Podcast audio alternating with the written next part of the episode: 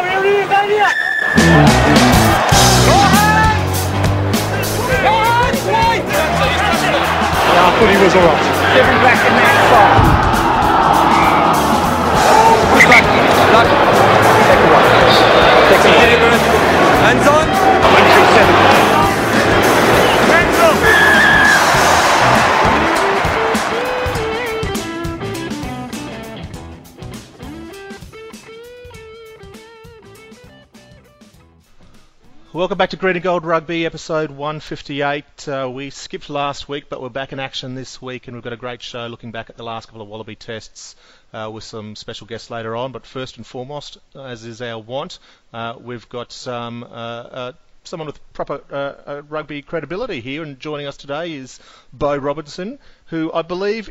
Are you the official spirit leader of the Queensland country team there, Beau? That's the one, mate. A title that I take very seriously, too. And tell us, what does it involve, mate? What does a spirit leader bring to Queensland country? Oh, mate, I just try to get the boys up and, you know, unite them. Obviously, uh, it was pretty tough with the preparation going the competition sort of thing, quite limited, especially Queensland country boys. A lot of them are at uni or working sort of thing, so we sort of only really got the squad together the the week of the uh, NRC sort of thing. So, um, yeah, just trying to get them uh, familiar with each other. Good stuff, mate. Well, let's talk through it. it. You know, we've had, I think we're up to round four. You guys had the bye in the first round. Hasn't been an ideal start for you guys. You're zero and three at the moment. What's your take on the season so far from your perspective? Yeah, a little bit disappointing sort of thing. Um, you know, without uh, sounding like a broken record, we have um, been growing with each game sort of thing and developing. Um, I suppose just a little bit of uh, inexperience and lack of composure has probably cost us, especially the last two games. Yeah, they've been tight ones. You've never been out of it. Even that New South Wales country game down there at Bond, uh, they got away a couple of times, but you hung in there, and again, a, a couple of late tries to them sort of probably blew the scoreboard out again. But the last two games, very tight, and mate, watching the, the one on the weekend versus the Rays, a, a great comeback. They got out to a great start, the Rays, but you guys fought back, and I thought you had it there, but again, a late try just uh, just let it slip through your fingers, hey? Yeah, you know, we've shown resilience, I think, in all three games to, uh, you know, come back uh, from, you know, a few tries down and, well, uh, be within reach or even a lot of them uh, we've been in front, I think. So it's been disappointing, but uh, you, you can't fault the boys' courage. Yeah, well, that's great, mate. So your next game's Thursday night, so it's the TV game, but it's also down there at Ballymore. So obviously, any locals uh, get down to the Ballymore. It's always great watching first-class rugby at Ballymore. You're taking on the Rams.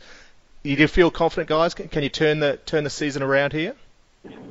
Oh, definitely. I think, as uh, you know, we I mentioned previously, they have been quite close losses, especially the last two sort of things. So um, we're definitely, you know, we're disappointed, but we're not down on confidence. We're uh, still believing in what we've got there. Yeah, no, mate. You played against you. Sorry, you played in the 2007 version of this competition, the ARC. Um, can you remember that back that far? Are there any differences, any similarities between the two competitions? What's what's the feel like from your perspective? Yeah, quite a lot of similarities, sort of thing. I think, uh, you know, the formation of the teams have probably got it right this time, as opposed to what they did the first time around. But um, quite quite a similar competition.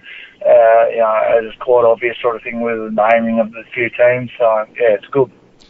One of the um, obviously the the NRC is there to give a chance to uh, another breed of players, I guess, but it's also an opportunity for the coach and their staff.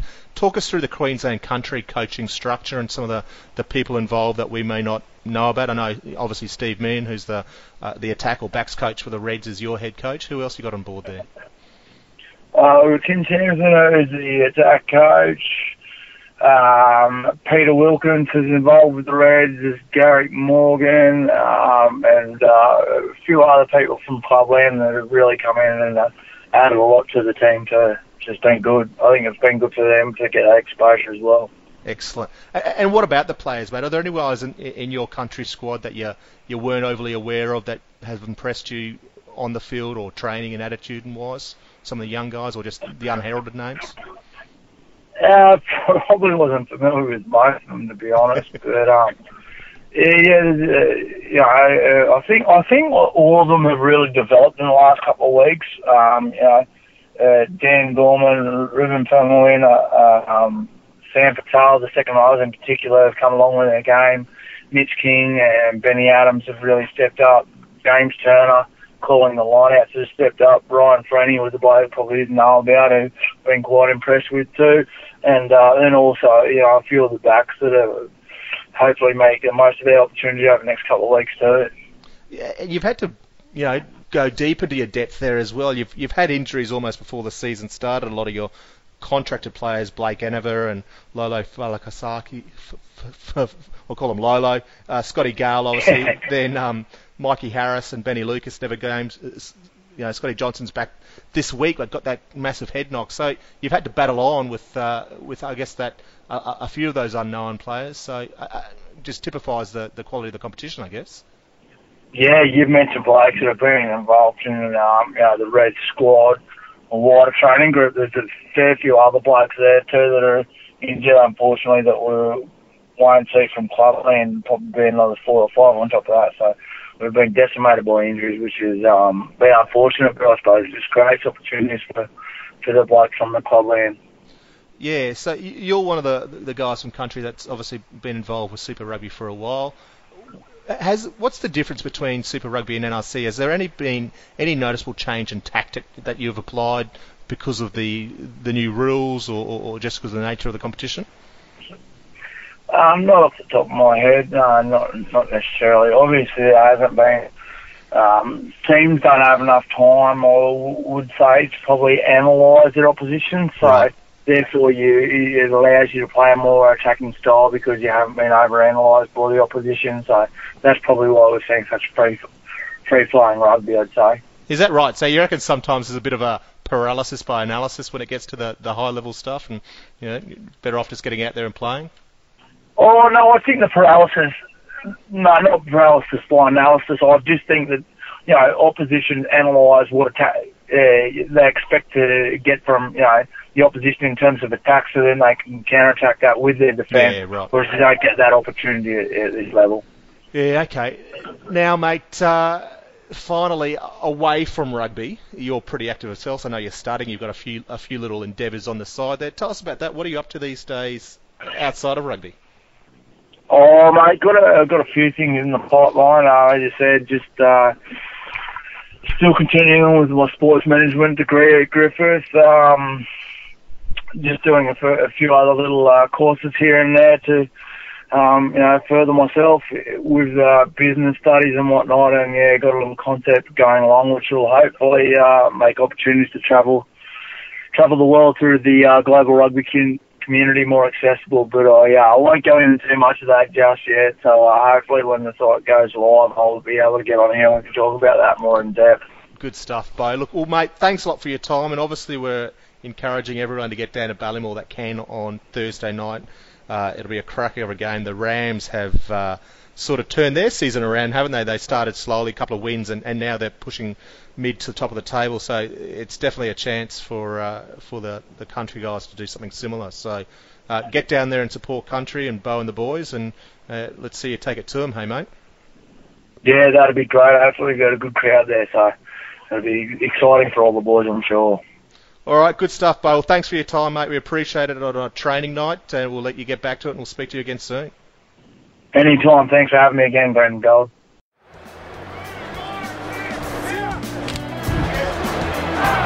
There, right there.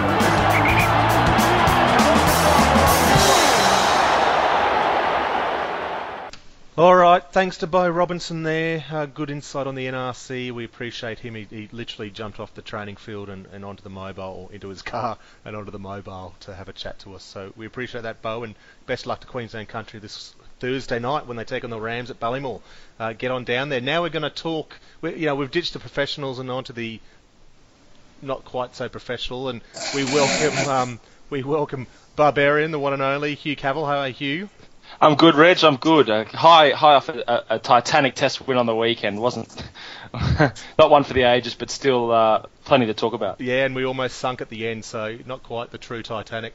But uh, and then joining us from Melbourne for the first time in what seems like ages, Big Stew. How are you, Stu? Well, the check finally cleared, guys. So, um, are we talking NRC yet? no, no, we've still got to. We wanted to do. Oh, come we never, on. We never got around right. to doing that Rebels season review. So if you could lead us, there, that'd be great. Well, um, average. But it doesn't matter because we've got a new team and they're good. So, are we gonna? Uh, we can talk No, about what, whatever happened, but yeah, just wake me up when um when we're on the rising. All right, I'll send you a text when we're ready to talk NRC. But we're going to start. Thanks, we're going to start Wallabies, obviously, and and the most recent test uh, was obviously versus Argentina down there on the Gold Coast on uh, on Saturday night. Aussies got home 32-25. Um, and oh gosh, you know, it looks there's times when we could have run away with it, but in the end, Argentina came back strongly, and it was it was pretty tight in the end. Hugh, what was your read of this game? Were we likely to come away, or were you always confident? Oh, look, it, it's always hard to tell with the Argies because they can sometimes, you know, they, you see them push the All Blacks like they did last week, and uh, but they can also collapse in a heap like they did over there last time we played them. So you never really know what team's going to show up. But I, I watched the game again today, and and funnily enough, at, at the 60 minute mark, we, when we were up 29-10, I think was the score, you would have said, fantastic, we're playing really well. We've scored three tries. Uh, we've really kept the Argies quiet. We dominated the set piece. You know, ticking all the boxes. It was a fantastic performance. And then, uh, you know, some substitutions were made. Some uh, little changes in the game. The bounce of the ball started going the Argies' way. They, the passes started sticking for them. And um, in the end, we were really lucky to get away with it. I think, um, yeah, the the the uh, guys in the last 20 minutes just really took the foot off the accelerator and, and is a little bit concerning. And, and yeah, that, that sort of 50-50 call in the end with the scrums, and um, we were lucky lucky to get away with it. But um, so certainly there were positives there. I thought we, we played pretty well for, for three quarters of the game, but uh, just couldn't finish it off. Yeah, let's let's just take advantage of your recency of viewing. Was there a turning point? Was it that those replacements? I can remember that um, sort of was the Beale break to, and the pass to Higgins, and Higgins just putting it down one-handed. That seemed to, to you know that could have been an opportunity for us to really nail the game. But I think after not long after that, it was the Argentinians were were back in it. But that that use of the bench is interesting. Everyone sort of gave kudos to Link last week against the Boks on that bench use, and it they really maintained the momentum, and, and guys like Cowan and Higginbotham and, and Hall really stood up, and Hodgson uh, when he came on. Uh, this week they seem to come on a bit earlier, and it, it's an interesting dynamic, isn't it? You can blame the coach for when they come on, and that it's a comment often made on the forum, but in the end, the reserves are the ones that have to stand up and and do the jobs themselves, Stu. It's it's not you know they're selected to make that impact and maintain momentum, but uh, if they don't do it, you can't blame the coach for that. It's interesting though because one of the things that I got out of the game um, was I'm a bit concerned with our and with our depth, not so much in um, you know just sheer numbers. But I think you know we'll we'll find out how uh, how far down we go with um, uh, TPN's injury uh, during the game, but in terms of their almost their subscription to the game plan, it seemed that as soon as the, those uh, substitutions came on, and you're right, they did come on earlier than um, than in previous tests. We kind of lost our way a bit, and I think um, that's going to be an issue against. Um, it might not be so, so much of an issue against Argentina, but if we can't get the full squad playing the same way with that same, I guess, you know, the running rugby that we all love to talk about. You know, anytime we're not going to get off uh, as lightly as we did against Argentina, losing all that momentum when subs come on. Yeah, yeah, Yeah, I, Go, Hugh.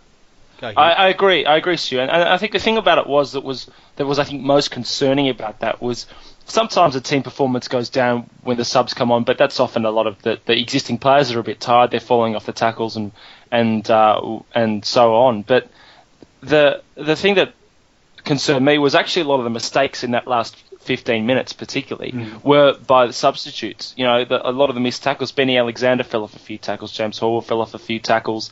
Um, and the scrum, you know, the, the Mm. scrum props actually were a real step back, and that was another major turning point when the Argentinian scrum seemed to discover its mojo, and, and um, there was a string of penalties and free kicks against us that really marched us down the field and, and practically uh, set up the Argentinians' first try uh, in that last period. So. Yeah, that, that was the pro- that was the main problem that, that Yeah. these guys were coming on and, and not, not only not having impact but actually having a, having a negative impact uh, Yeah, and making the little mistakes and things.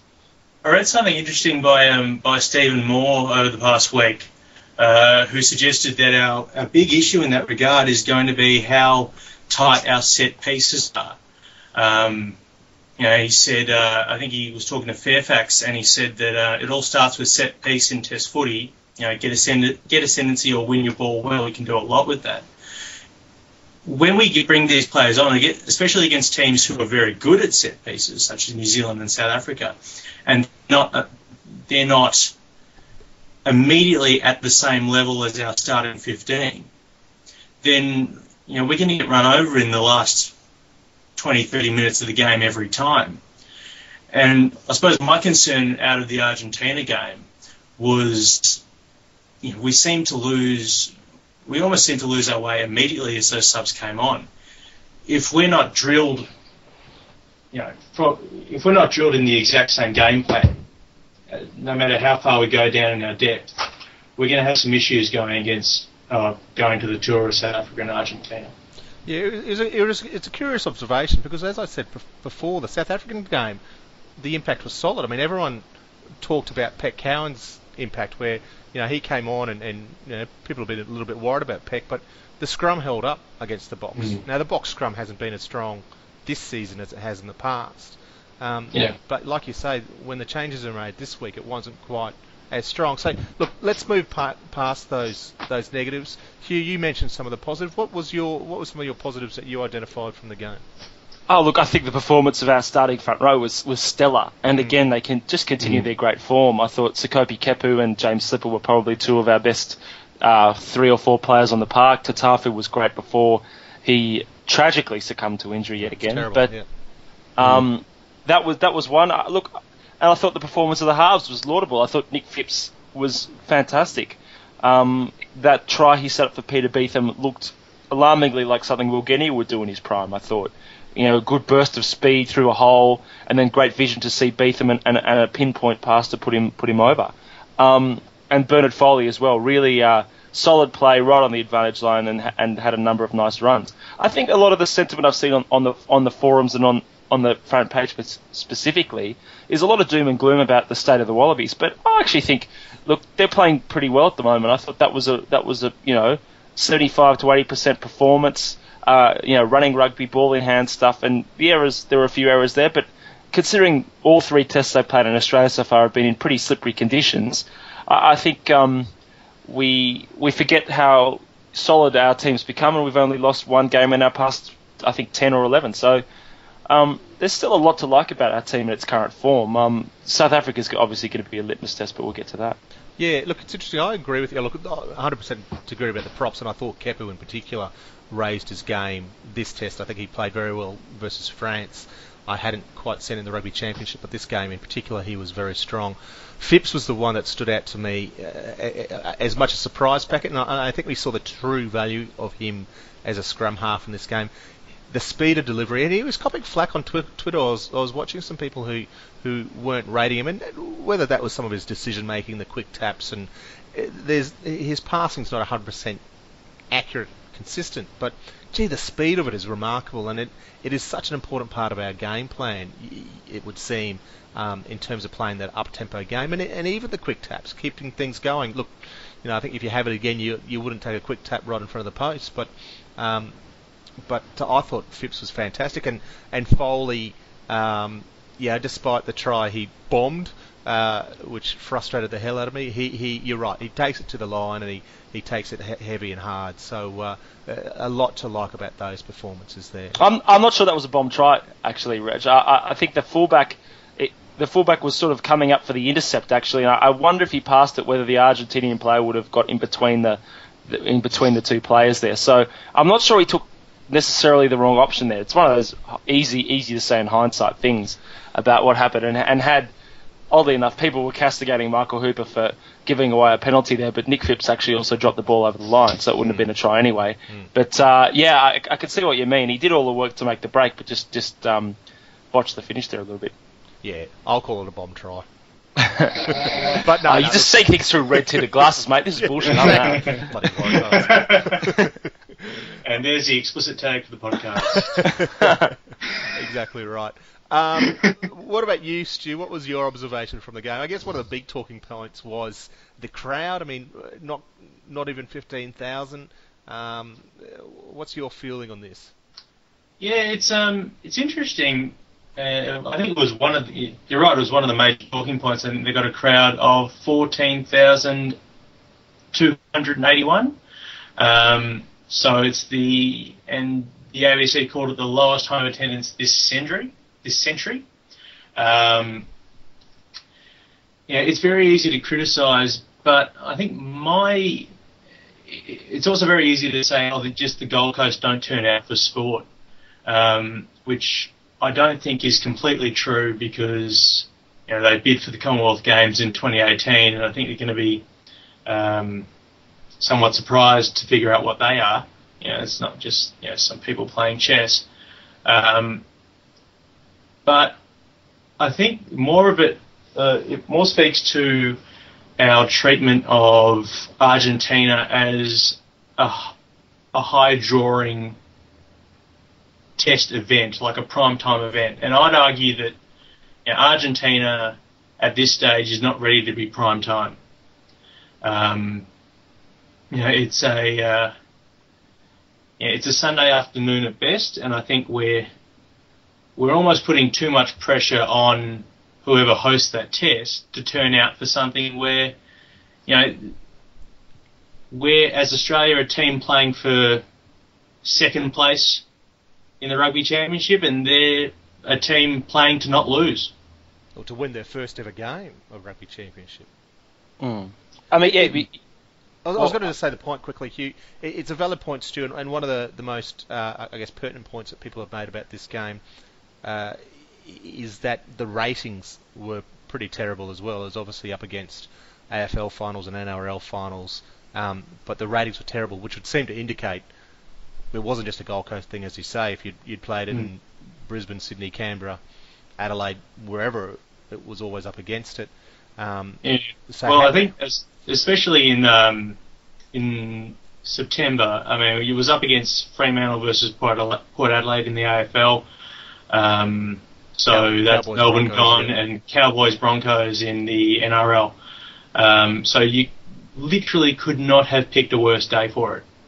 Um, but I think one thing that that um, I'd suggest is that, especially around finals times, Sunday arbos are free.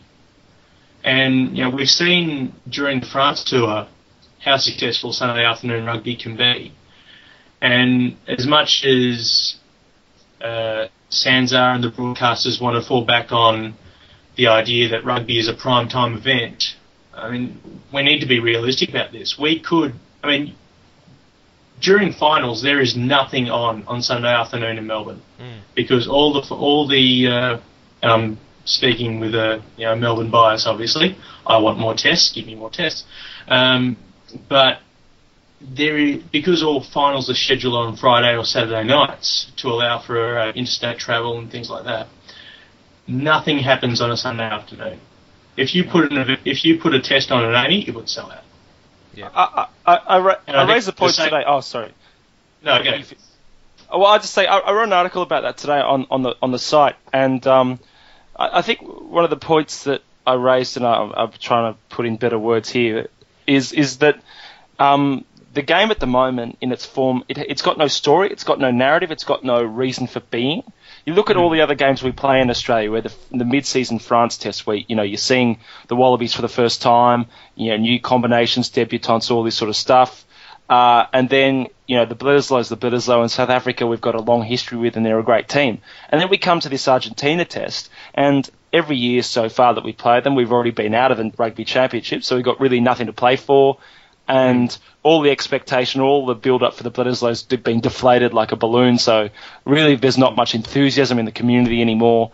So we come to this sort of empty game, as you say, the time slot's terrible, all this, all this other stuff. And you go, well, of course, why would the people of the Gold Coast really want to come and see this? We haven't built it into anything. So mm. I I think if we're going to have, we, we have to give it some sort of story, whether that's taking it to the bush, taking it to, yeah, say Melbourne on a, on a Sunday afternoon and doing a bit of a, you know, hark back to the old days of afternoon footy, and try and build some sort of narrative around it and, and get people to want to start talking about and get to go, even though we've got really nothing, the Wallabies aren't really playing for anything. Mate, I mean, Yeah, the I- other I point. thought- Yeah, sorry. I, I thought that was um that was a, a great article this afternoon, and I think you you hit the nail on the head in that there is, you know, this test doesn't have a reason for being at this particular point in time, but I, I wonder how much of it is in this year specifically. How much of it relates to the events of New Zealand a couple of weeks ago? Because I mean that pretty much locks in the rugby championship and it seems to happen every year. Um, you know, it's heading across the Tasman, same with the Bledisloe. You know, from a devil's advocate, point of view, a Wallaby test against Argentina, for me, isn't as high drawing as seeing the Rising Smash Perth, because that's good quality rugby, and it's there's still some bearing on the event. Um, so you know, I, th- I think you've got it right in that it should be the first test of the season and or of the rugby championship season, and um, you know, let's see if we can move it around a bit. And you know, I, I think if, if you gave it to Adelaide, if you put the the uh, Australia Argentina test on Adelaide Oval on a Sunday afternoon, you would sell the place out. Yeah, that's an interesting one, mate. I, I'm not as convinced. I, I I agree the article is excellent today and some very good points made. Um, one of my concerns is that Australian look, there's no there's no promotion on the Gold Coast or, or barely anything, and we, we've seen that for the last few years with the sevens as well, and the crowds there have been just as terrible. We've got at least one more year on the Gold Coast for that this year uh, in a not too long, a month's time or so on. ARU don't have the funds um, to to invest in too much marketing in these, let's call them, you know, growth markets or new markets, non-traditional markets. Um, and the Wallabies just don't have the profile or the the the level of performance, I guess, at the moment to to really drive that either. To have that, they don't have that. They haven't captured the brand, so to speak, if you want to talk a bit wanky. Um, I'd be really hesitant about taking it to too many of these these growth areas like Adelaide or the Gosfords and Newcastles now until we can really establish the Wallabies can perform and, and drive a crowd themselves. I'd be keeping it traditional, and you know I'd, I'd include Melbourne and, and Canberra and that sort of stuff. Um, but I, I, I'm I'm really concerned about uh, the need to take things too far when we don't have the the brand to, to drive it through. Yeah, that's very true. Um, but I mean, to be honest, on a on a Saturday night where there are there are events where there are more at stake, I don't think having it at Allianz in this particular case would have helped. Um, but you know, there, Yeah, there is something there is something to be said for um, for giving the event a bit more space to to kind of to, to build its own story.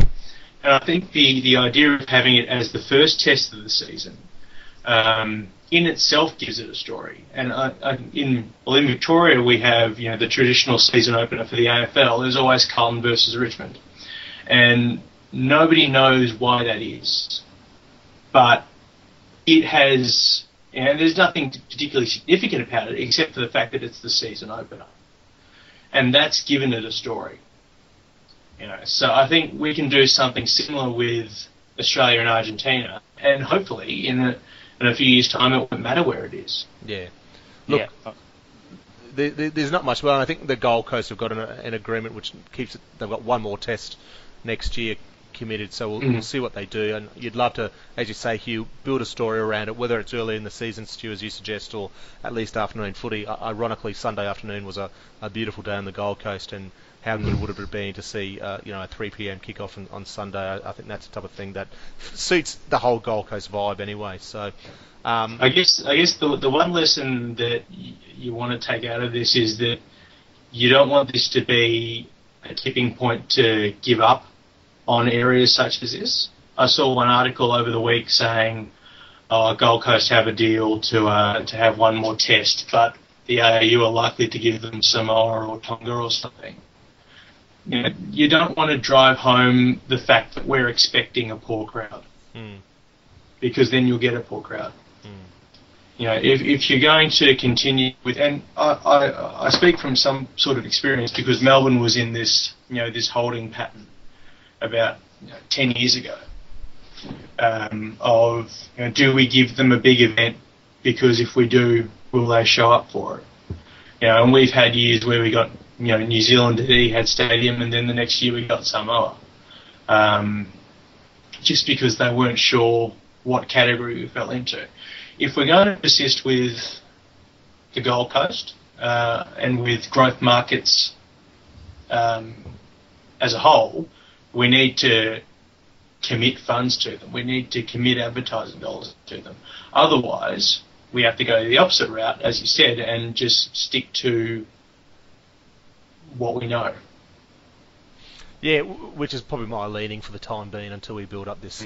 uh, Australian rugby gets more financial and the Wallabies get more successful. Look, let's uh, let's wrap it up there from the Test match and start to look ahead again. Tomorrow, by the time most people will probably listen to this podcast, the the Wallaby squad will be announced for um, the two Test tour of to South Africa and uh, Argentina.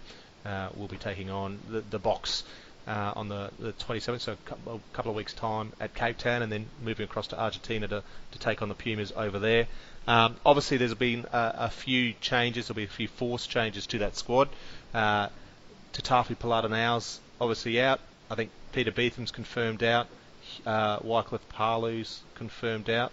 Uh, anything more missed there? So that's you know, there's going to be some interesting changes there. Hugh, um, what's your feeling on, on this tour? Yeah, those injuries are, are a blow. I mean, a part of me is incredible that Polota-Nau and Palu have made it this far without being ruled out this season for the Waratahs yeah, or the. Wallabies. Yep. I hear Rob Horne's on 24-hour watch at the moment because he's due as well. um, but um, look, I think you've got to set your expectations pretty reasonably. I mean, I, I said to the last game over in South Africa, we got beaten by 30 odd. Um, uh, I think uh, we, we really should be trying to take it to South Africa because I, I don't think they are uh, really better than us. I think we on our day we can beat them in South Africa quite easily. Um, the question is whether we've got the the pack to do it. Uh, the and Palu were big losses, and especially Polota-Nau because now we're going to have to go back to Chipper Hanson, who's been doing a pretty admirable stand-in job. But really, Saturday showed that he's you know that Polota-Nau does make a big difference. Um, so I think we're you know we're running into a very difficult situation. If we can come away with with a win, it'd be amazing. But I, I, to be honest, it may be a bit defeatist. But I'd, I'd settle for a good hard loss. I'd like you know just as long as we take it to them physically and uh, and give it give it a good crack. I think I think a realistic expectation is you know hopefully getting getting within within a score would, would be a probably a good result. Yeah, no, I'm a, I'm a bit of a believer. I'm with you. I think there's an opportunity for South Africa. It's got to be tough, and, and they obviously put in a really good performance versus uh, the Kiwis last week, uh, going down very narrowly. Um, but I'm, I'm, I'm somewhat hopeful. Look, Palu has got some flack, but he's a loss. There's no doubt. Benny McCalman, I thought, had a very good game uh, Mm, he against the Pumas. So um, at least we've got that coverage there. And who knows what they'll pick from the bench? I guess Higginbotham will remain there, but Matty Hodgson has also made some good impact. Hanson will have to start, which would probably lead. Uh, I'm assuming Saia Fainga'a straight in there, or Saia did come off in uh, uh, NRC game on the weekend. So if he's not fit, I, I, I guess it's it's back to Josh Mann-Rea from the Brumbies. Um, and I, I, I assume Ashley Cooper's back fit again, and he'll just walk straight in for Betham. Is, is that correct? You guys heard anything more there? As far as I know, that's correct. Well, and the only other one is that, that was talked about today in one of the articles, and how legit it is there was talk about Willie Genia coming straight back in for Nick White. So, you know, Phipps has obviously played well enough to keep that nine jersey, but Genia coming in for White. Now, White hasn't, you know, uh, I guess, taken the test team by storm. Um, big call putting Genia straight there after one and a half NRC games. Stu, is that the right call, do you think? Um, I think he's done okay in the NRC, so I, I don't. had a shocker versus the Rising, mate. Oh well, I didn't want to bring it up. Uh, every, to be honest, they all had a shocker Yes, against exactly, the Mighty. Rising, but you can't expect uh, you can't expect anything less. To be honest, yeah. um, we are absolutely dominant, and um, No, we're getting to that later, Stu. Talk winning about undefeated. Oh well, you don't bring it up if you don't want me to, you know, go off on a tangent. um, well, Genia is a class player, and regardless of how many NRC games he plays, and you know how bad they get whooped by the mighty Melbourne Rising, um, you, can't replicate that kind of class in a squad easily. Um, so if they're going to lean on what they know, then you know I wouldn't have a particular problem with that. Uh, and yeah, I, I would see him as a good addition to the squad. Whether they utilise him or not, Yeah. different story. Well, I, I guess what it gives you is, is some solidarity as a replacement should they need it in terms of Mm. um, you know bringing someone on who you know will be able to deliver. Uh, the interesting perspective is that he plays a pretty different game from Phipps. Um, Mm. You know the, the the speed of delivery uh, ain't there or hasn't been there this year or, or last. Probably you know a bit more uh, precise in his delivery and, and has other aspects of his game, but um, it's a, a fairly different playing style there between the two of them. And it And does not bring us I- back to the, uh, the sub issue of, you know, if um, if we're not confident in our substitutes to play the game plan that we intended from the first whistle, if we have to change it fundamentally to um, to utilise Will Genia, are we just going to um, to put our foot in it even more? Yeah. Also, if I was going to put my conspiracy theorist hat on, which is not one I normally wear, but uh, in the in the in the like in the similar theory to keeping Kurtley, putting Kurtley Beale at ten to keep him from NRL, uh, the the the noise grows louder and louder about Will Genia signing with Bath, and uh, maybe a little little token selection to show him he's. Uh, Get him to feel the love in Australian rugby and show him he's still needed uh, might be timely, but uh, that's a bit far out even for me. So I'm not sure I'd be Yeah, yeah. I think I think I think Willie Willie G's gone, mate. I think he'll do his World Cup and go Bath, and hopefully it'll be one of those sabbaticals. We'll see him back soon enough. Hey, here's here's one for you guys. So Ew- Ewen's now coached, I think, 19 tests. His winning percentage sits at about 57, 58 percent, which is the same as Eddie Jones and and uh, a little bit above Robbie Deans. Now, obviously, they had a lot more um, tests under their belt. Uh, that's their total record after after their careers finished. How are we feeling about Ewen? Are we, we we're still confident he's the right man for the job um, now? hundred percent. Yeah, I'm, I'm, I'm very much behind the Wallabies at the moment, and, and the negativity around really gives me the shits. I, I, I think if we put ourselves in a t- in a time machine and go back two or three years, we were scoring one try a game, or not even two. I mean, one year, well, not one year, sorry, two years. Uh, we were scoring one try a game. We were really struggling to beat these uh, sort of second tier opponents like Argentina, like Scotland, and our theory at the time, what was said everywhere was, look, you know, results I don't really care about. I'd like to see the style improve. I'd like to see us running the ball. I'd like to see us having a crack. I'd like to see us scoring tries.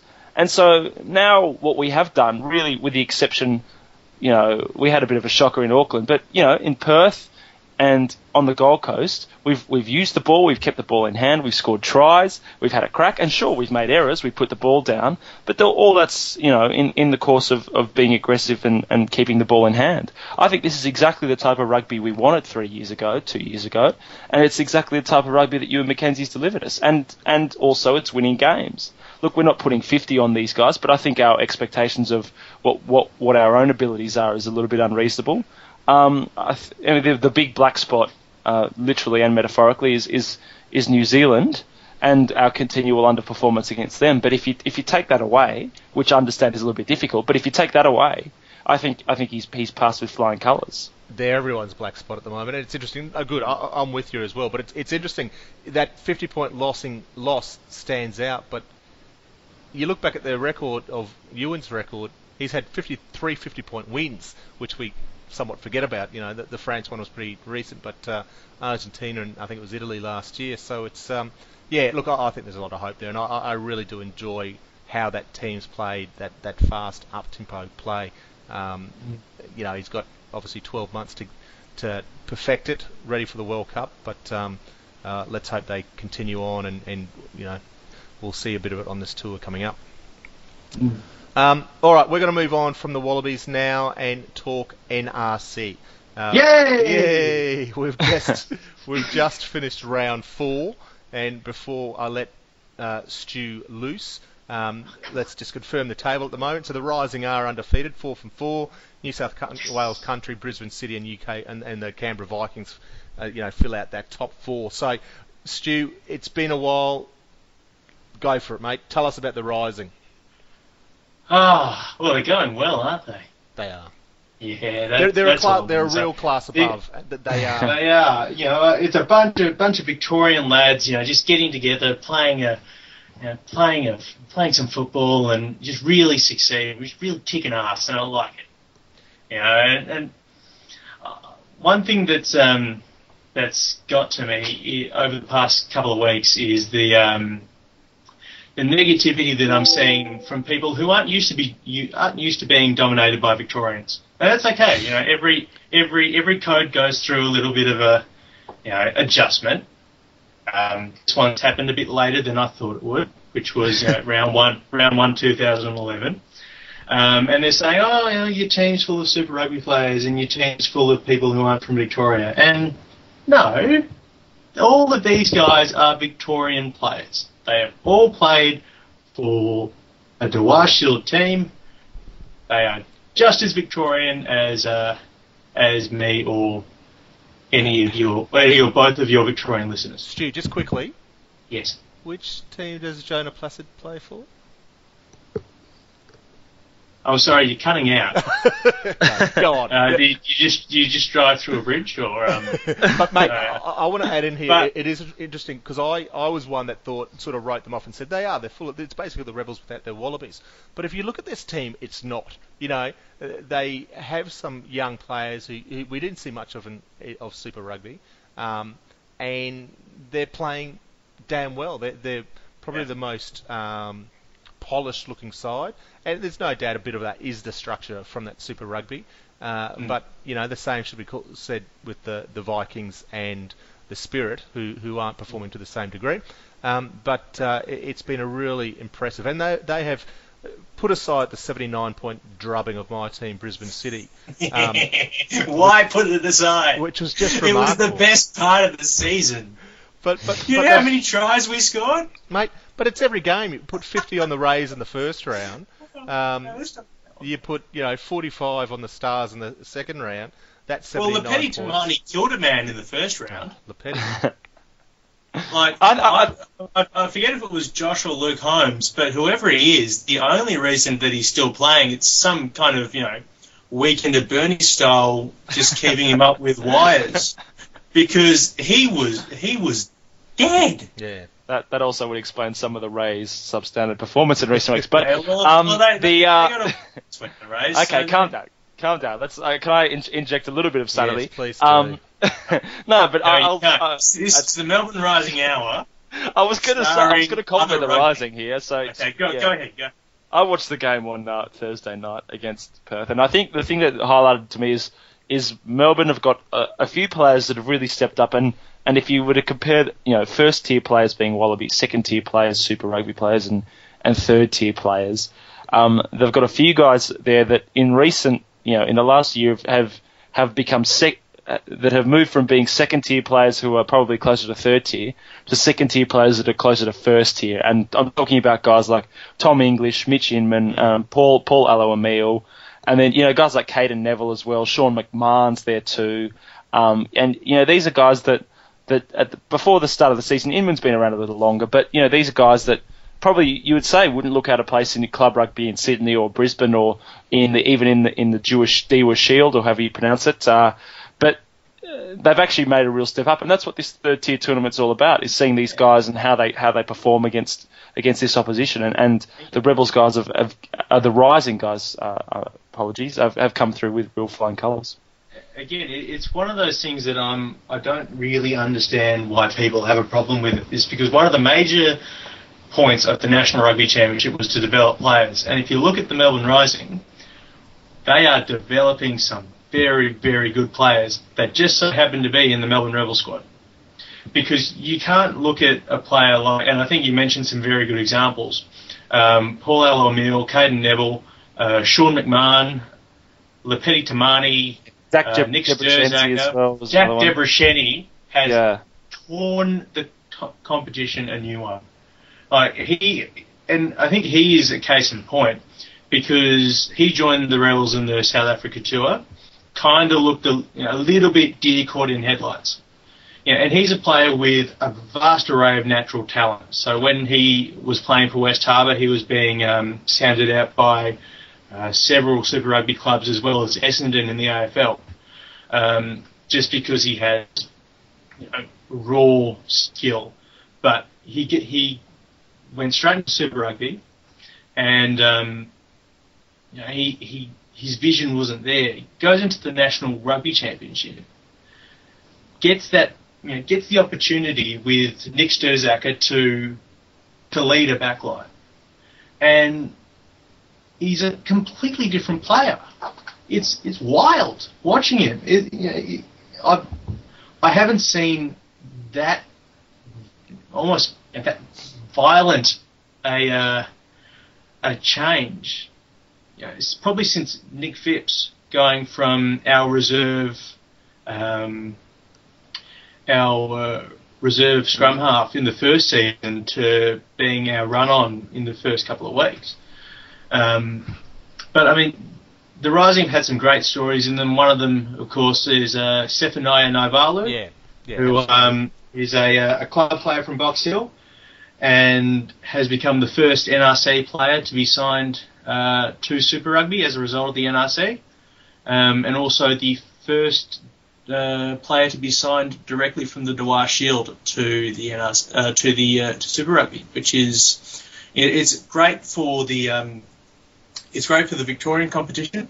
Um, it's also great for the Rebels because we finally have a pathway down here, and that's something that I've always um, thought about.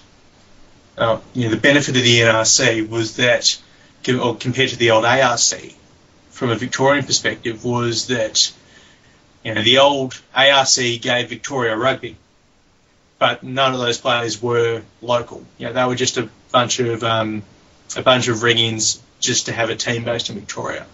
The NRC is giving rugby Victorians.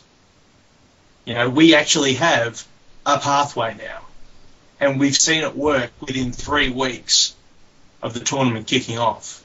You know, it, it's magnificent, and now there's going to be a whole heap of players next year in the Dewar Shield thinking that and believing that they can be Super Rugby players.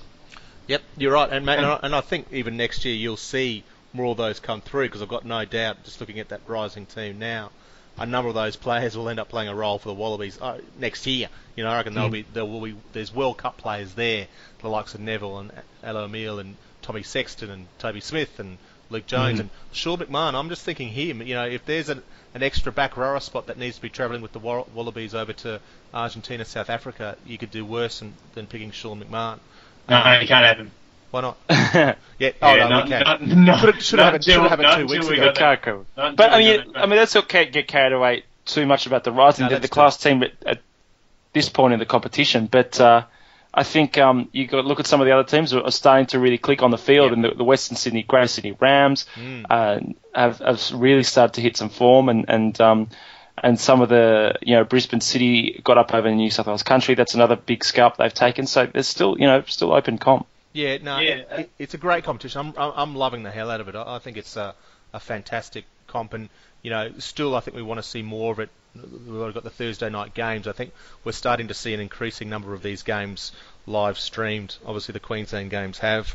Um, which game was it on the weekend that also Greater, picked up? Was Greater it, Sydney and uh, the Stars. The, yeah, um, the Bar TV uh. Bar TV did a very good job of um, of that. Uh, I'll, I'll watch that on my TV through YouTube. That was fantastic. Yep. Um, but uh, yeah, you're right. It, and I think one of the advantages that the Rising had because um, I mean they already existed as a squad before the NRC.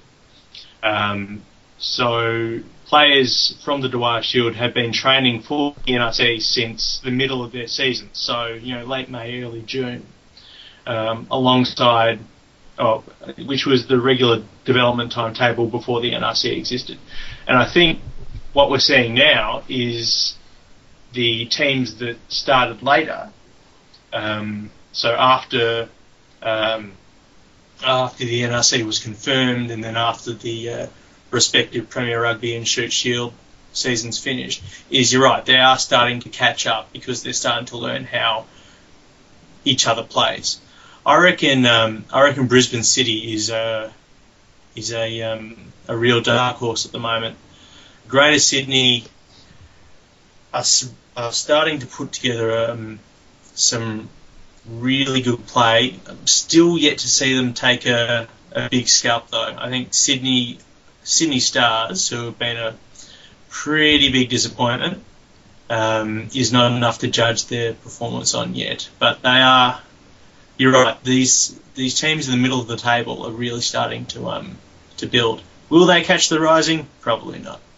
Yeah, uh, it- it'd be interesting. I, I agree with you, Brisbane City, and, and the big unknown there is when uh, Quade comes back. He's playing a lot of touch football at the moment, uh, socially, um, as he is his, his always normal development path. Uh, that's how he Yeah. gets back into the game. But um, if he That's gets, one hell of a pathway. yeah, I know. If he Touch gets football into NRC, into Super Rugby, into Wallabies. well, if he gets Good. back on the pitch soon for the for the city, it might be enough um, for him to uh, for them to you know really get the city across the line there. So look, it's a great comp. Um, this weekend, obviously, with the Wallabies not playing, uh, everything else away, round five, it's a good chance for people to get out there and, and really participate in the NRC and, and keep that crowd going. I've already mentioned Thursday night, Queensland Country are taking on the Rams at Ballymore, so that'll be the TV game, but also a, a great chance for people to get back to Ballymore and, and watch that.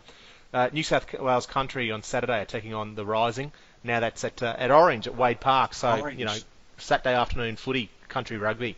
Um, They've also they've also got I think a farmers market um, alongside it. It's going to be good. brilliant. But uh, yeah, I think that, and I, I do like. It's one of the things that I, I really loved about the NRC is how teams are getting creative to get, um, you know, and really getting back inside the community to um, to promote the games. You know, stuff like stuff like um, you know, the I think it is a regular farmers market in Orange. They've just moved it to Wade Park That's brilliant. Yep. Um, which I think is very clever. Um, but I know the Rising have done similar things. Well, not so much farmers markets, but they've um, you know they've done similar. Or they've done things with similar intent to get people into the um, into the stadium as well. It, it's it's got a real community atmosphere. Each NRC game that I see, and I think that's you know the ARU, we give them a lot of flack for a lot of things, but they've really hit the nail on the head with this. Well, all you have to do is look at the past few weeks. We've obviously had games in uh, suburban St- Sydney, which is great. But Gold Coast, we there's a game down in Adelaide. Uh, Last week at Lismore, this week at Orange.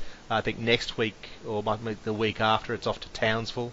Um, so look, there, there's um, you know, it's it's a great concept, and it will only expand. This is its first year, so there- there's plenty of potential. Look, the last couple of games of this round, uh, the North Harbour Rays take on Perth Spirit at Brookie Oval in Sydney, Saturday sort of twilight, 5:30, and uh, Sat- the Sydney Stars taking the Vikings at Leichhardt Oval there on Saturday afternoon as well. So plenty of great rugby to watch there, guys, and uh, we encourage everyone to get out and support it. We must say that the NRC is a, a sponsor of the podcast or a, a strong supporter of the podcast. Um, you know, th- which is great for us, but we're we're just fans of it, and we think it's a, a great initiative. And, and anyone who's seen it has enjoyed what they've seen. We've just got to get more people seeing it. Yeah. All right, guys. Look, Hugh and Stu, thanks for your time. Um, enjoy a Wallaby Freak weekend, and I'm sure you'll be out there supporting these NR- NRC games. Oh yeah, can't wait. Race game at Brookie. Bring it on. Beautiful. Yeah, um, I can't say that I'll be making it out to Orange. Um, Oh, but- come on, mate. well, Jeez, after you've bigged up that- your see- team, you can't, Well, can't even make the See, quick. that's- Four, that's- it's only a quick the- 14 hours, isn't it, for you? That's kind of too far. To be honest, I think this is just the kind of the underhanded approach other teams are going to take to beating the mighty Rising is that it's scheduling games in places that I'm not even sure exist. You know, who would name a town Orange? Exactly. All right. Look. But, eh, um, eh, no, eh, it, it's it's a great tournament if you can. I think the um, is it the Rays playing the Spirit um, this week? uh, yeah. Yeah. It is. Yep. Yeah, uh, um, that's gonna. I think that's gonna be the game of the round because the Spirit were, you know, as much as the the Rising eventually ran over them, um, the Spirit were phenomenal. Their forward pack was phenomenal on a Thursday night in the last telecast game, um, and it's uh, it's especially notable because I think they travel only with their um, their local boys and not so much their their Super Rugby players. So that's going to be an absolute cracker. Well, yeah, that's a, big call calling that the match of the round where one va- play two um, in in your game when the Eagles take on. Ah, Um, see, I, mate, I, know. I'm going to tip I the. Eagles in an you upset know, there. You, you know I don't rate the Eagles. Yeah, but- yeah. All right, guys. The other thing I should just say is that anyone who hasn't got one of our green and gold rugby commemorative TARS stubby coolers, make sure you jump on the blog site and get them there. So the obviously premiership winning Waratahs, we've come up with our own commemorative stubby cooler as we did back in 2011 with the Reds, um, and I think there's still a few more of those uh, Richie McCaw uh, infamous pod, uh, stubby coolers as well. So jump on the blog and have a look at those. Hugh and Stu, Yeah, enjoy your weekends. Was, uh, those stubby coolers come in pink?